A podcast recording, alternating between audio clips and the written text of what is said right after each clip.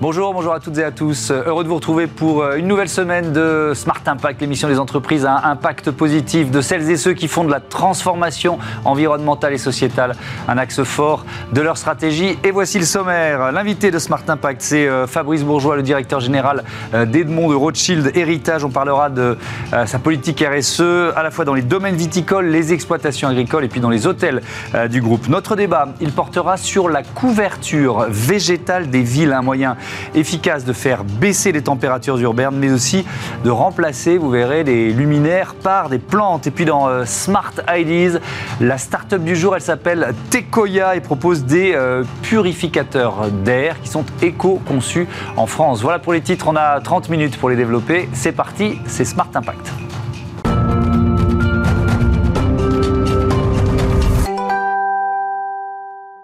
Bonjour Fabrice Bourgeois, bienvenue. Bonjour. Vous êtes le directeur général donc euh, d'Edmond Rothschild Héritage, structure qui euh, regroupe plusieurs activités du groupe familial. C'est quoi le, point commun de ces activités? Alors c'est vrai que quand on parle d'Edmond Rothschild Héritage, on pense d'abord au pôle bancaire. Mhm. Edmond Rothschild Héritage, c'est une structure qui investit, qui gère et qui mhm. développe le patrimoine familial dédié à l'art de vivre. Mhm.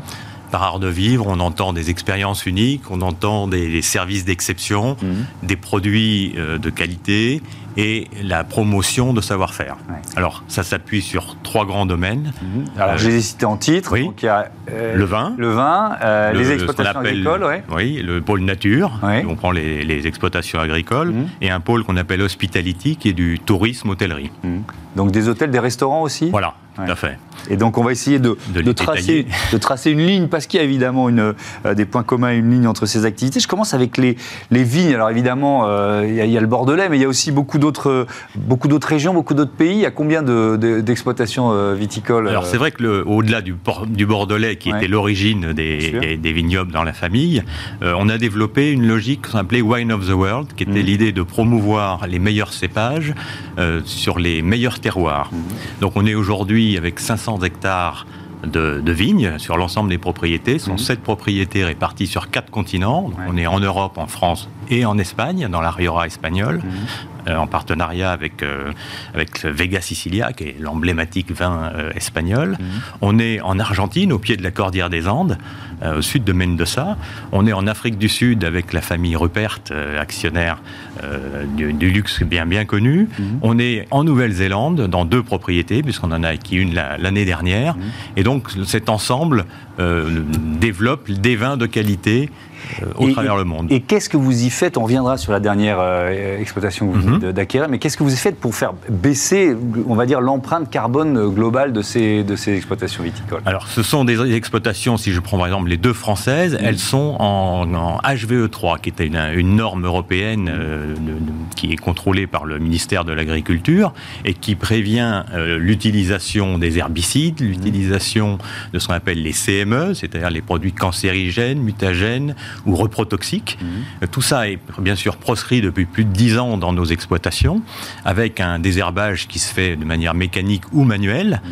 avec euh, des, euh, des projets d'installation de panneaux solaires pour réduire justement les consommations énergétiques, en tout cas leur coût, avec euh, un, investissement majeur qui a été réalisé maintenant depuis 3 ans, c'est un investissement quand même important de 18 millions sur le, château Clark, qui est le château historique de, de, la branche Edmond Rothschild, euh, qui a euh, vocation à recomposer l'ensemble de la ligne de production. C'est-à-dire qu'on a eu, on a eu des chais enterrés, qui, qui, permettent de, concevoir des économies d'énergie.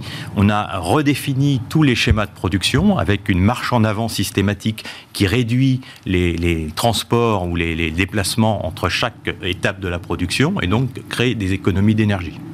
Euh, je voulais justement qu'on parle du dernier domaine que vous avez acquis, qui, qui s'appelle Akarua, qui est en, donc en Nouvelle-Zélande, c'est ça? Alors là, c'est du vin bio. C'est votre premier vin, c'est votre premier vin bio tout à fait. C'est le premier vin bio. On était pour l'instant plutôt sur des agricultures raisonnées, mmh.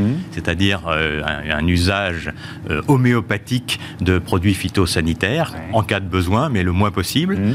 Et le, effectivement, à Karua, qui est dans la région de Central Otago, dans l'île du sud de la, de, la Nouvelle-Zélande, mmh. spécialisé dans les pinots noirs, qui approchent de la Bourgogne, euh, est un domaine qui, est, qui a été exploité en bio et qui nous a permis de transformer ou d'être en cours de transformation du, précédent domaine que l'on avait en Nouvelle-Zélande, qui s'appelle Rima Perret, qui lui est dans des sauvignons blancs, c'est les deux grands cépages de, Nouvelle-Zélande, en certification bio qu'elle devrait obtenir dès l'année prochaine. Alors, vous pouvez comparer. Est-ce que quand on est en bio, le rendement est forcément moins important?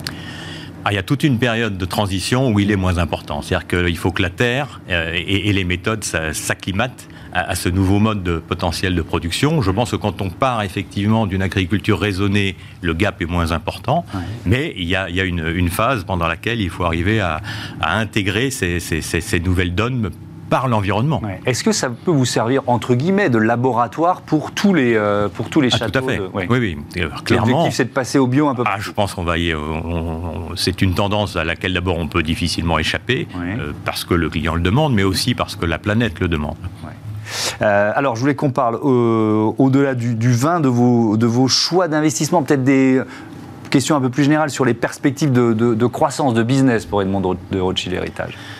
Alors on est toujours, euh, si, on est, si on reste sur l'aspect vin, on est mmh. toujours à la recherche potentiellement dans cette gamme de vins du monde, euh, sur certains pays où mmh. on, on, identifie bien des cépages exceptionnels et des terroirs exceptionnels. Euh, on étudie énormément de dossiers et je ne serais pas surpris que dans les années qui viennent, on, est, on, concrétise dans, dans, un ou deux pays emblématiques de la production vinicole. Hmm.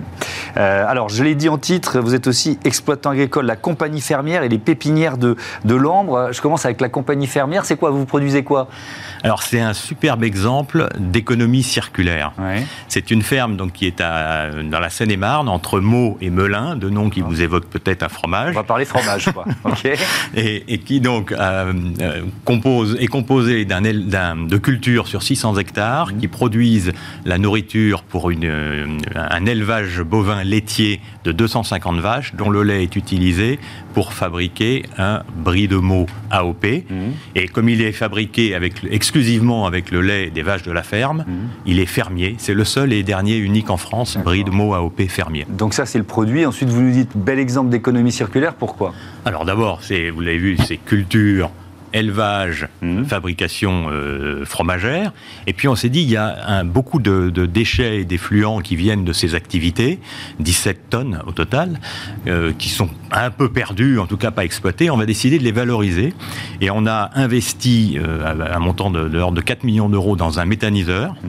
qui collecte tous ces déchets et qui produit un gaz un, biométhane, mmh. une fois filtré, injecté dans le réseau de GRDF, et qui assure les besoins énergétiques d'environ 2000 habitations de Seine-et-Marne. Donc vous, vous, devenez producteur de On devient producteur de biogaz. Ça nous, d'abord, c'est ça a un côté rentable qui aide aussi au fonctionnement de la ferme, et puis mmh. ça a surtout un côté euh, durabilité, environnement mmh. euh, autour de la, région de Seine-et-Marne.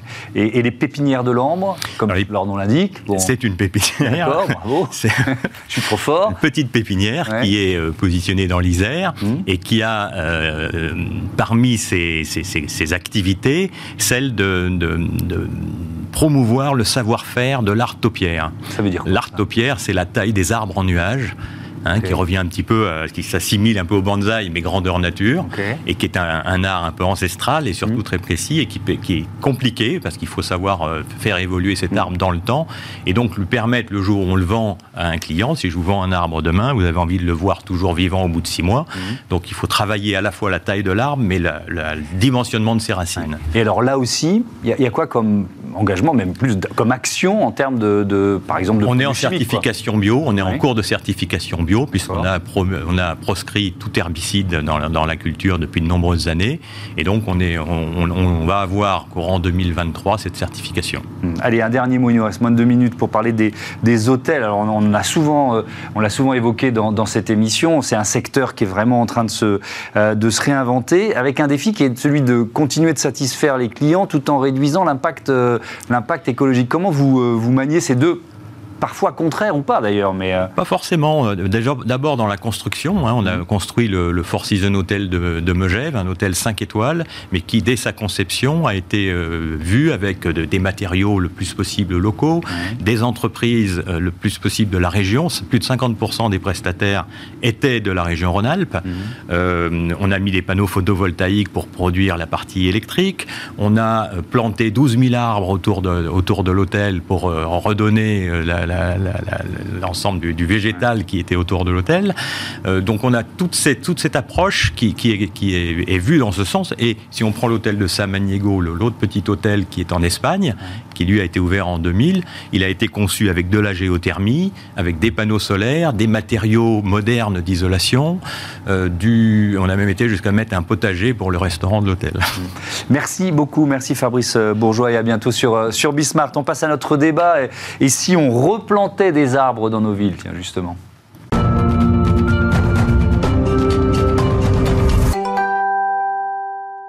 C'est le débat de Smart Impact avec Sophie Humbert. Bonjour, bienvenue. Bonjour. Vous êtes la fondatrice d'Aglaé à vos côtés, Arnaud Vincent. Bonjour et bienvenue, chef de projet agriculture urbaine chez euh, Merci Raymond. On va commencer par euh, présenter vos entreprises respectives. Euh, c'est quoi Aglaé?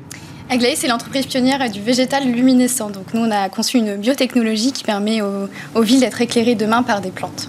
Et alors, il y a une innovation, évidemment, à l'origine de, cette entreprise, c'est quoi? Donc l'innovation, c'est à la fois un sérum nutritif qui est absorbé euh, par les plantes. Donc nous, on ne modifie pas le génome des plantes, c'est vraiment un sérum qui est absorbé euh, via le système racinaire des plantes, mhm. qui ne modifie pas son métabolisme et qui va lui permettre de générer une lumière suffisamment intense pour éclairer nos villes de demain. Et c'est du biomimétisme, c'est-à-dire vous vous inspirez de ce qui existe déjà dans, la nature. Il y a des plantes et des animaux qui sont euh, bioluminescents, c'est ça? Oui, exactement, c'est du biomimétisme. Donc nous, on imite vraiment la bioluminescence qu'on retrouve par exemple dans les fonds marins. 80% mhm. des espèces émettent des lumières froides pour s'éclairer dans des environnements très sombres.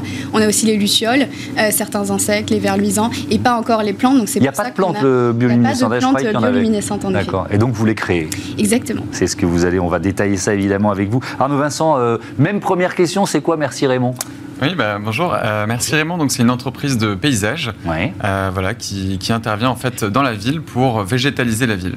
Donc on va intervenir à la fois finalement dans les bureaux pour installer des plantes d'intérieur, euh, dans la conception de projets architecturaux, donc pour installer des, grands espaces verts qui soient à la fois comestibles en lien avec la, biodiversité et en lien avec les citadins. Mhm. Et on va faire aussi des jardins partagés ou des potagers d'entreprise. Mhm. Alors évidemment, ensemble, on va parler des, conséquences du réchauffement climatique. Les, les villes, elles en souffrent de, plus en plus. Euh, et l'une des solutions, je pense qu'on peut déjà faire un peu de pédagogie, c'est de revégétaliser. Pourquoi Qu'est-ce que ça provoque en fait, le fait de remettre des arbres et des plantes Oui, bah, tout à fait. Bah, donc en fait, le, fait d'installer des plantes aujourd'hui en ville, ça permet bah, de créer des îlots de fraîcheur, ce qu'on appelle des îlots de fraîcheur. Donc c'est grâce à l'évapotranspiration des plantes, en fait, il va y avoir un phénomène de, de, naturel, en fait, de, de, brumisation euh, qui va se créer en ville, et donc qui va permettre de baisser les températures de la ville. On estime environ à 2 degrés euh, autour des parcs, finalement, qu'on réussit à, descendre de 2 degrés autour des parcs euh, de la ville. On voit vraiment la différence. Nous, on le ressent parfois physiquement. Quand on est dans une ville en plein été, euh, on rentre dans un parc, on sent vraiment la, différence. C'est à ce point-là C'est vraiment ah un, gap très important Oui, tout à fait. Et en fait, c'est vrai que plus on va avoir des, strates hautes, c'est-à-dire par exemple des arbres, mm. bah, des points d'eau, des choses comme ça, des points d'eau, et donc ça va créer de l'ombre, et ça va créer plus d'évapotranspiration, et donc là, plus l'effet va être intéressant. Mm. Sophie il y a, évidemment, on va reparler de bioluminescence, mais vos solutions, elles peuvent aussi jouer ce rôle-là dans une ville? Bah Oui, tout à fait. On a la même mission, c'est végétaliser nos espaces urbains. Mmh. Euh, c'est aussi dépolluer l'air, en ce qui nous concerne, puisqu'un arbre a aussi la capacité de dépolluer dans un rayon de 50 mètres autour de lui des particules fines pour les transformer en oxygène. C'est vraiment un super antipolluant. Mmh. Et nous, on vient aussi la, la pollution lumineuse avec des solutions d'éclairage plus doux.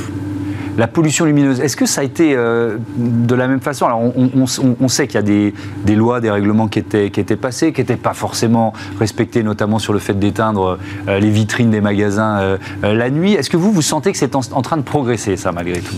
Bah, Il y a aussi des questions économiques en ce moment avec la crise qu'on connaît. Et c'est vrai que les villes n'ont pas encore le choix entre éteindre complètement les villes d'aujourd'hui et, être, bah, et consommer l'électricité en, fait, en éclairant. Donc, nous, on a vraiment une transition alternative, une, mmh. une proposition alternative qui va en phase avec la transition écologique. Et donc, effectivement, on émet des lumières plus douces, mais aussi euh, plus en phase avec, euh, nos valeurs environnementales. Est-ce que vous avez déjà modélisé ce que ça pouvait représenter en termes d'économie, justement, d'électricité euh, pour une ville?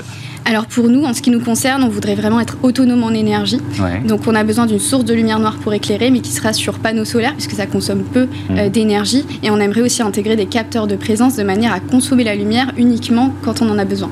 Et on verra que bon, pour l'instant, vous êtes en train de commencer à, vous déployer euh, euh, en, ville, mais c'est plutôt l'événementiel, votre, votre cœur de métier, mais on, y reviendra. Arnaud Vincent, il faut là aussi, j'essaie de modéliser. Il faut planter combien de végétaux pour commencer à être efficace quand on parle de, lutte contre le réchauffement climatique alors aujourd'hui, c'est assez compliqué de vous répondre de manière très, très factuelle. Il y a beaucoup d'études qui sont en cours aujourd'hui par plein d'organismes de, recherche. nous, on peut se rendre compte que finalement, à partir d'un jardin de, euh, mettons, 300 mètres carrés, on a un impact assez euh, ponctuel en fait dans notre jardin. On va vraiment ressentir ça, euh, mais on a besoin finalement quand même d'installer beaucoup de végétaux dans une densité de végétaux assez importante. Mmh. voilà, c'est. Ça veut dire quoi Pour bien comprendre, il faut les, plutôt les regrouper que les que les dispatcher un peu partout dans la ville? Pour, pour être efficace. En fait, ce qui peut être vraiment efficace, c'est surtout qu'il y en ait de manière de manière continuelle. En fait, c'est pas qu'il y ait des petits points à gauche à droite, ah, c'est vraiment qu'il y ait vraiment de manière continuelle, comme une trame verte, en fait, ce qu'on appelle la trame verte, qui va servir notamment pour la biodiversité, c'est très important. Bien sûr. Mais aussi euh, pour créer vraiment un îlot de fraîcheur. Si jamais il y a juste un point au milieu de la ville, ça va être très compliqué finalement d'avoir un impact important en mm. termes de rafraîchissement de l'air. Il faut que voilà, ce soit diffus et que ce soit de manière vraiment continuelle, qu'il y ait du vert partout en fait, dans la ville. les toitures notamment, euh, est on, en est où? C'est-à-dire que c'était euh, totalement infime et puis ça commence à, devenir une, une norme, notamment pour les nouvelles construction Oui, tout à fait. Aujourd'hui, ça devient complètement réglementé. C'est réglementé C'est obligatoire quand on construit, quand on construit un, nouvel immeuble? Tout à fait. En fait, pour des promoteurs immobiliers, par exemple, qui vont venir construire sur des espaces verts qui étaient existants, par exemple, s'il euh, il y avait des arbres qui étaient présents euh, dans les espaces verts sur lesquels ils construisent, ils sont mhm. obligés aujourd'hui de les rajouter, de les mettre sur leur toiture. Donc ça engendre finalement bah, d'avoir, de, de, créer ces espaces, de recréer des espaces verts en toiture. Euh, après, bon, nous, on, on préconise le moins possible de faire ce genre de pratique parce que le fait d'installer en toiture, ça ne remplace pas euh, la terre normale. Euh, c'est la question que oui, et puis c'est la question que j'allais vous poser en, termes, puisque le, thème central du débat c'est la lutte contre le, réchauffement dans, nos villes. Est-ce que le fait, c'est vraiment une question de Béotien, hein, est-ce que le fait de planter des arbres euh, sur le toit d'un immeuble, c'est moins efficace en termes de lutte contre le réchauffement que d'avoir des arbres au sol? ah, c'est une bonne question. Bah, euh, en tout cas, c'est sûr que c'est, euh, ça, joue moins de rôle, on va dire. Enfin, ça, sera toujours moins euh, impactant, on va dire, que si on laisse des arbres en pleine terre voilà, se, développer de manière naturelle. Mm. Le fait est que sur un toit, on a un substrat qui est, qui est, qui est limité. Euh, en termes, euh, on peut revenir jusqu'à 80 cm de profondeur, mais c'est mmh. un maximum. Et donc, euh, l'arbre va pouvoir se développer à fond. malgré tout, il y a quand même des super initiatives qui sont créées, notamment, là, par exemple, on a fait un projet pour BNP Real Estate sur leur nouveau siège à, Boulogne, mmh. sur lequel il y a 3000 m2 de toiture et il y a des arbres qui poussent jusqu'à 4 mètres de hauteur. Et donc là, il y a un vrai impact, notamment sur la biodiversité, mmh. qui est intéressant. Alors justement, on va parler de biodiversité. Je voudrais vous entendre aussi là-dessus, parce que dans les avantages de replanter des arbres, il y a effectivement aussi le fait de. On parle souvent de, pollinisation, on parle de, la disparition des insectes qui donc euh, provoque une raréfaction des oiseaux. Enfin, voilà, il y a toute une chaîne alimentaire euh, derrière. Vous, vous, sentez aussi euh, un rôle en, la matière, en matière de biodiversité? Bah oui, tout à fait. C'est vraiment la mission de pouvoir implanter des végétaux. Là, on n'en a pas forcément l'habitude d'en avoir. Donc, nous, en l'occurrence, on aimerait remplacer demain des lampadaires par nos solutions de plantes. Mmh. Et c'est aussi repenser finalement le fait d'avoir des espaces plus agréable à vivre, des espaces de promenade où on peut vraiment respirer en pleine ville. Hmm. Est-ce que toutes les espèces euh, d'arbres euh, sont, peuvent devenir bioluminescents? Euh, Pour l'instant, c'est plutôt les plantes et les fleurs, donc c'est plutôt voilà, des, petits, des petits végétaux. Hmm. Et demain, on arrivera effectivement à l'appliquer sur des grands arbres, on l'espère. Pour l'instant, ils, émettent, ils, sont, ils font 1m40 maximum. Donc, ce qui pose quand même une difficulté, là j'en viens à, la, capacité à, convaincre des municipalités de remplacer leurs lampadaires par des, par, des arbres. Il faut, il faut prouver, euh, vous êtes en phase de, de, de, tests, vous en êtes où de, ben, du développement de la solution En, fait, 60% de nos lampadaires doivent être remplacés parce qu'ils ne sont plus aux normes, donc soit parce qu'ils émettent effectivement la pollution lumineuse en mmh. émettant de la lumière euh, euh, vers le plafond, donc c'est vrai que c'est un, un, problème. Et il y a beaucoup de travaux en cours dans nos communes. On essaie justement de trouver des solutions euh, différentes, des solutions alternatives, et c'est mm. là qu'on intervient. Donc effectivement, l'idée, c'est pas de remplacer là où il n'y en a pas besoin, mais plutôt d'intervenir au moment où euh, il y a euh, une, une transition qui s'opère. Vous êtes en, discussion ou en partenariat avec la ville de Chartres, c'est ça? Pour faire quoi? Exactement. En fait, on a trois projets pilotes avec la ville de Chartres. Donc, on mm. réfléchit au cœur de ville, les longs de bord de, de l'Eure notamment, donc des espaces de promenade en cœur de ville. On a aussi les entrées de ville qui sont intéressantes à exploiter, notamment les, les ronds-points d'entrée entrées de ville et les parquets jardins. Hmm. Et alors pour l'instant, en attendant Chartres, on peut les trouver où? On les voit où vos, vos, vos plantes bioluminescentes? Alors pour l'instant, on est surtout instauré sur le marché de l'événementiel. Donc nous, ça fait 5 hmm. ans qu'on existe et notre business model, c'était de se dire on va créer une activité économique pour financer, autofinancer nos recherches. Hmm. Donc on a 40% de nos effectifs qui sont en recherche et développement. Il fallait trouver une activité rémunératrice. Donc effectivement, l'événementiel nous permettait de pouvoir proposer la luminescence végétale de manière éphémère en B2B. Euh, Arnaud Vincent, je, reviens sur la, biodiversité parce qu'elle est souvent, on s'en rend compte euh, régulièrement dans cette émission avec nos, invités, elle est un peu plus difficile à, mesurer, à évaluer. Enfin, c'est un peu plus facile de dire, on installe des arbres, on a un impact en termes de réchauffement, euh, de baisse du réchauffement. Pour la biodiversité, est-ce que c'est plus difficile à mesurer? Alors c'est vrai que c'est plus difficile pour les entreprises, notamment qui souhaitent vraiment chiffrer euh, l'impact que ça peut avoir, notamment pour leur bilan RSE. Aujourd'hui, mhm. ça va devenir euh, réglementaire, hein, ça va être euh, dans les réglementations pour, pour les entreprises. Donc c'est des vrais sujets pour, pour les entreprises. Mhm. c'est plus compliqué. Maintenant, aujourd'hui, le fait de travailler finalement avec des écologues qui vont venir faire des inventaires au départ d'un projet euh, sur la biodiversité qui se trouve sur un site.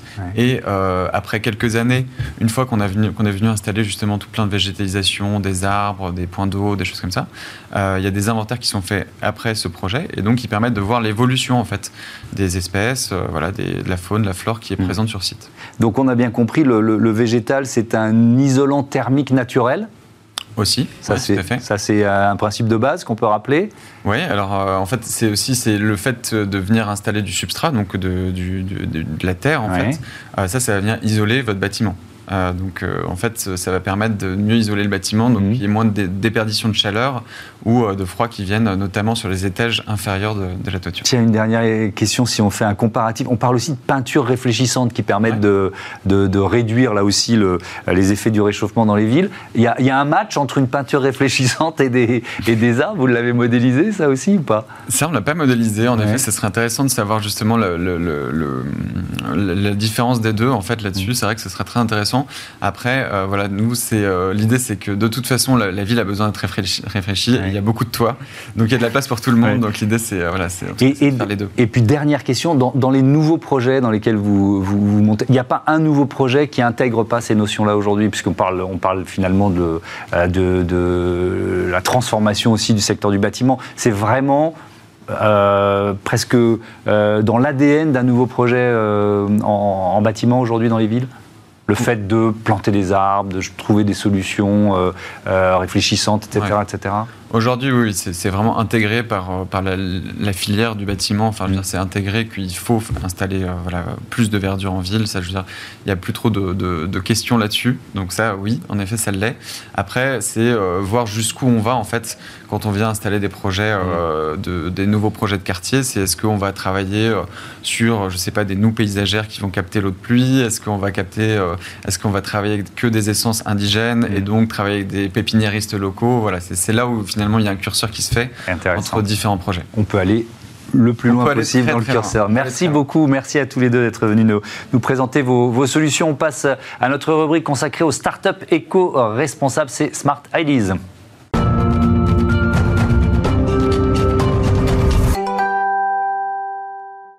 Smart Ideas, la bonne idée du jour, elle est signée euh, Tecoya. Bonjour Pierre Guiton. Bonjour. Bienvenue, vous êtes le cofondateur de cette entreprise créée en 2015 avec euh, Frédéric Hillet et Nicolas Royer. C'était quoi l'idée de départ? Racontez-nous.